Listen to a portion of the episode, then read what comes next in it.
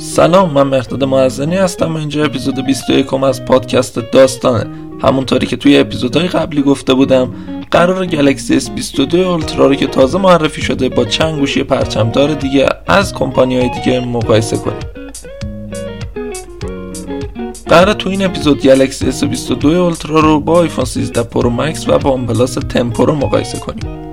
به ترتیب نمایشگر 6 و 8 اینچی AMOLED 120 هرتزی برای S22 6 و 7 اینچی OLED 120 هرتزی برای 13 Pro Max. 6 و 7 اینچی AMOLED 120 هرتزی برای OnePlus 10 Pro هستش. پردازنده Exynos 2200 برای S22 Ultra A15 Bionic برای Pro Max و Snapdragon 8 نسل یک برای OnePlus 10 Pro.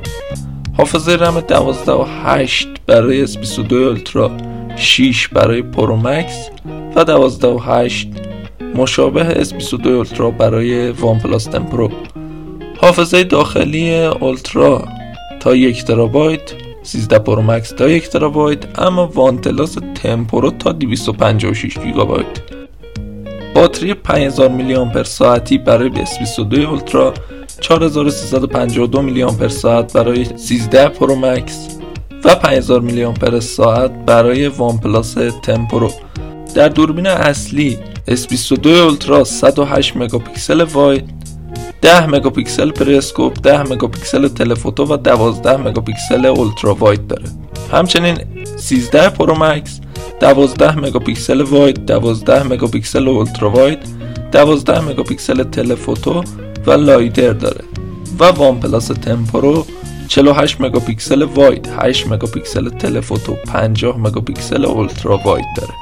دوربین سلفی S22 Ultra 40 مگاپیکسل دوربین سلفی 13 Pro Max 12 مگاپیکسل دوربین سلفی OnePlus 10 Pro 32 مگاپیکسل قیمت پس از معرفی S22 Ultra 1199 دلار.